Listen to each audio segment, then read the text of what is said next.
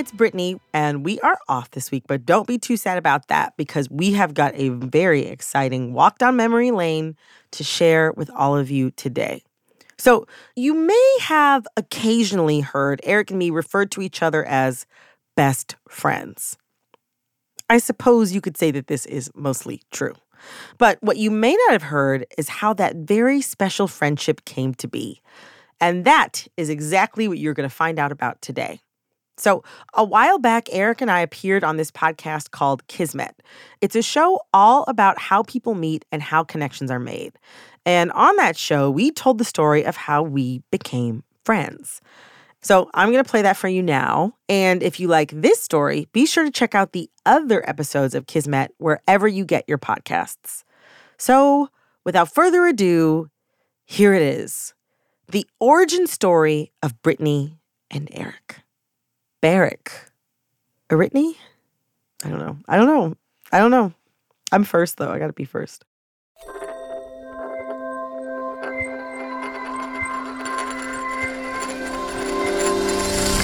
Kismet.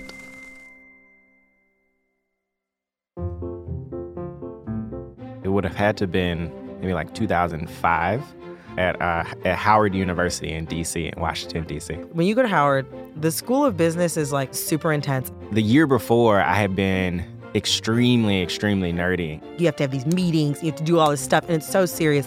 But the other part of that, it just gives you a pantsuit habit that you cannot shake. I was really proud of this like three point eight G P A that I had achieved. Yeah, I always had like a solid like three point oh. When people would go out, they'd be like, oh, we're going to this party. Do you want to come along? More often than not, I was like, no, I'm going to hang back.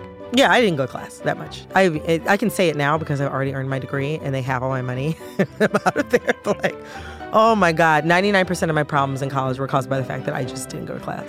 That was basically what I observed a lot of my peers uh, doing. And I was like, how are you doing your homework? Uh, but I also recognized I had really not done anything. Like I hadn't like went out. I hadn't, I didn't really know anybody and I didn't feel like I was getting that college experience. So my sophomore year, I was like, I'm going to make some new friends. I'm going to like expand my network, just like spread my wings a bit. It wasn't a good idea if you were a girl to be seen going into or coming out of Drew Hall. It was like the de facto freshman boys' dorm. And the only reason why I even deigned to go inside is because I was visiting like an upperclassman friend who is an R A. R A is like a resident assistant.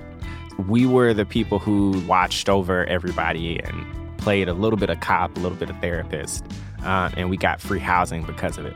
Yeah, honestly, like the the... The rules around like visiting other dorms were pretty strict. The school has all the dorms kind of on lockdown. So our friend would like get around that. The big draw being an R A, you can have guests basically anytime. And the other thing we recognized that we could now do was throw parties. Just really fun, low-key parties.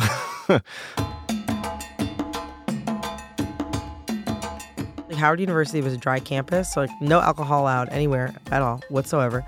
We got another friend of ours to buy us some alcohol. And they took that really seriously. Um, which you weren't really supposed to have, but we were going to keep things on the hush. And then we needed people. My my friends, they were like, oh, well, we've been hanging out with these girls who are really fun. They're they're freshmen, but they're like really, they're cool. Basically what we would do is like a bunch of us would get together on Thursday nights and drink. One of my friends was like, okay, well, we can throw it in my place because he had, he had like decorated. Jason's setup was like super sweet. So he had like this tie-dyed like sheet. He had like a separate bedroom and separate living room. And like, I want to say a Bob Marley poster. I could be wrong about that. It looked like a dorm room, but like to, to me, it may as well have been like the Hilton, you know?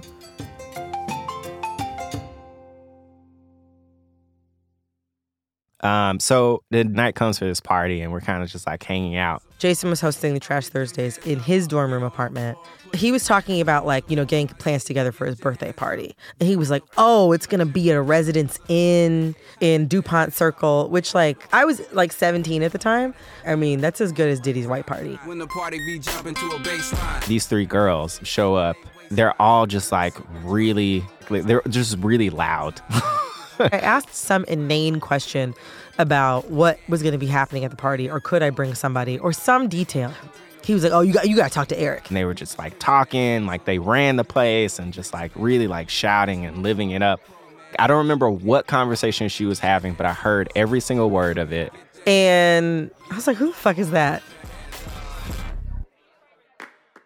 And then, like, you have to understand, Eric now, bald, angry all the time, dad.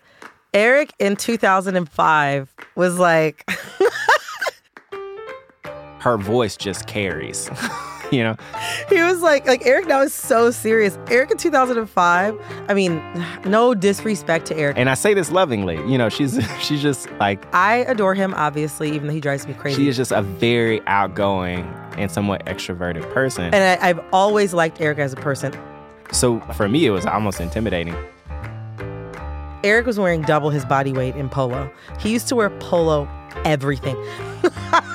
Because he just loved to wear polos. I don't remember what she was wearing. My father is like somebody who wore polo until it came back around in style in like two thousand four. And like Eric is the only person who I'd ever met at that point in life who had more polo than my dad. Brittany, she has like a very like natural curly fro. I mean, that was her jam back then.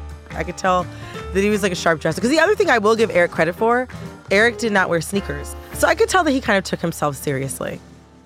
I was really trying to project new confidence that I was like the organizer and like the go-between of the group. So like, I asked him whatever question I had to ask him and he's like, mm, let me think about that. I had bought this. Um, and he goes in his pocket and he fishes out. It was called a a, a Palm. Palm Treo. Treo. It came with like a stylus. So he just like whips it out and he starts like... I would always like take it out and pull out the stylus and be like, oh, we should meet up. And then like I would literally like go through my calendar and recommend days. This is like not... It's not like the inauguration. Even then you could go on the internet. Like Wi-Fi is not even a real thing. It had like a touch screen. So like I knew that that this person... meant business because he had a Palm Treo and he was using it to like plan someone else's twenty-first birthday party. It's the corniest thing. It was massive. I like remember being simultaneously like impressed. It would also be like, who the fuck is this person? Like,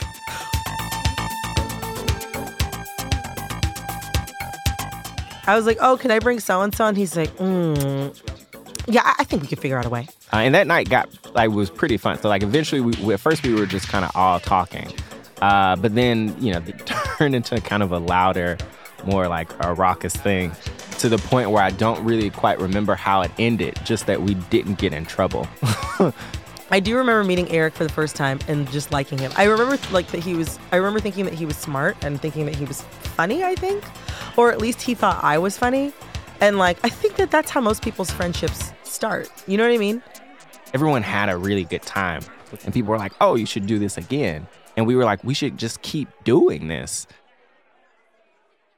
At first, we would bounce between all of our dorm rooms. If we had them probably in the same place all the time, like it would just seem too suspicious. That was kind of becoming this like ongoing problem. So we actually started uh, sneaking into the classroom buildings late at night. One time we had him in like a practice room, like a piano practice room. But it was always kind of this like core group. Wherever we could find like space where like people wouldn't be like looking for a bunch of kids drinking on a Thursday night. In college, you can have a four hour conversation with one person and that's just a Tuesday, you know? That's kind of always been uh, the majority of our relationship. Just a, a like a really obsessive amount of talking, like too much talking. I remember it was awesome just because that was what I had been missing. I don't I don't know if I necessarily subscribe to the idea that like, oh, you know, everything happens for a reason or there's meaning and everything. But I will say that like any time I've met somebody who's who like ended up being important to my life, I was able to tell pretty immediately. Eventually the like the parties kind of faded away. Um, so then we just m- mostly started like hanging out and um over that time, we just kind of like started to like get close. So I don't know if Eric actually knew that we were going to be like this close of friends when we met, but I actually did.